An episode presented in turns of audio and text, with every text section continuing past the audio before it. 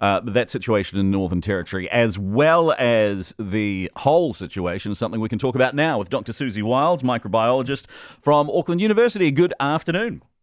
Good afternoon. Let's talk that situation, as I keep saying, Northern Territory with the miner. What's your reaction to it, and, and, and how concerned should we be? Oh yes, uh, that's that's very very concerning. Um, the turnover of, of, staff and just the fact that the person was infectious uh, or, or, is thought to be infectious um, for several days, and lots of people have left in that time. That is that is a real concern. What's the likelihood of cases spreading? Uh, it, well, it all depends on what variant the person has and uh, and what that contact is and how infectious they are. So, unfortunately, you know, none of this is uh, um, is guaranteed. You know, we've had cases where people haven't been infectious at all and, and have travelled around, and then we've had other cases where, well, as you can see now in uh, Sydney, you know, clusters growing and growing. So, um, unfortunately, we have to act as though it is infectious, as though the person was infectious, as though it's kind of a worst case scenario, because we know if you don't do that, then you, uh, you know, the virus kind of gets away before you act. Was the pausing of the bubble the right decision? Absolutely, absolutely. It was it was both that case, the growing numbers in the Sydney case, um, and then also um, there's been a flight attendant who is linked to the Sydney cases, um, who hadn't realised they were a close contact, who's now tested positive, and they had travelled. Uh, they'd been working on five different flights travelling all around Australia over the last few days Sydney to Brisbane, Brisbane to Melbourne, Melbourne to Sydney, Sydney to Gold Coast. Um, and so that's potentially lots of other exposures there too. And, and is that flight attendant positive or are they just a close contact at this stage awaiting results? No, they've tested positive now. Right, okay. So so yeah. it's, so it's they, all they those pieces of the puzzle. Infectious. They yeah. will have been infectious during that time. Again, question is how infectious, you know, whether uh, what's the likelihood of there being transmission. We know transmission happens on planes. Um, I believe this person may well have been wearing a mask while they were working, but um, yeah, that's that's a lot of exposures now as well. Okay, let's talk about Wellington and the news that Wellington will stay in level two. Why is that? Oh, again, we are, you know, still within the um, the time period, the incubation period. So uh, just because we've had no cases yet, but that's really good news.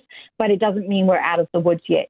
And I think the news today that the person's partner has tested positive, you know, that's a significant development. That does show the person was infectious, um, uh, and that's possibly infectious while they were in New Zealand um, or while you know they were while they were travelling um, home. So I think the again keeping at alert level two is the right decision. How likely is it that we might see some cases, at least in Wellington? Again, entirely depends on how long the person was infectious for, and and uh, you know, and how infectious they were. So obviously, the close contact will have had the most contact with that person. So it's not at all surprising that they have um, tested positive. That does tell us the person was infectious. Now it really just depends how infectious and when, and so what that means for the exposures that other people around them have had. Dr. Siouxsie Wiles joining us. Can you explain, uh, with the Delta variant compared to the original COVID 19 as we knew it, is it still that idea that most people won't be super spreaders, but there will be a certain percentage who will spread it like crazy? So we that's hard to say at the moment. Um, so we do know that this variant is much much more infectious than uh, the original variants of the virus. Um, so if you remember, the first really much more infectious variant we had was Alpha. Um, this one is much more infectious than Alpha as well. Uh, so it's we know that there's definitely more transmission within households and to close contacts. Um, but you know, the Sydney cases show there's been some quite uh, what they've called fleeting encounters that have led to transmission. So people just walking past each other um, in a in a in a mall. Um, so it's really about kind of being in enclosed spaces, um, and and you know we've had plenty of those kinds of exposures in Wellington. There was a ratio that I heard. Now, was it something like one in four or one in five that that in terms of the people who will be the super spreaders versus those who won't really spread it? Yeah, so this is this follows this 80-20 rule that, that certainly looks like all of the uh, lots of data from the original variant. What we don't know is so so that means that about 20% of cases uh, are the ones that go on to spread to the rest of the people, whereas 80% of people don't uh, transmit to anyone else. We don't know whether that ratio stays the same with the more infectious variants. It could do, in which case our our case might have been one of these people who only, you know, transmits to one or two others, and that's already happened. Um, but it could easily be, again, um, you know, in the other scenario, given this is one of the more infectious variants.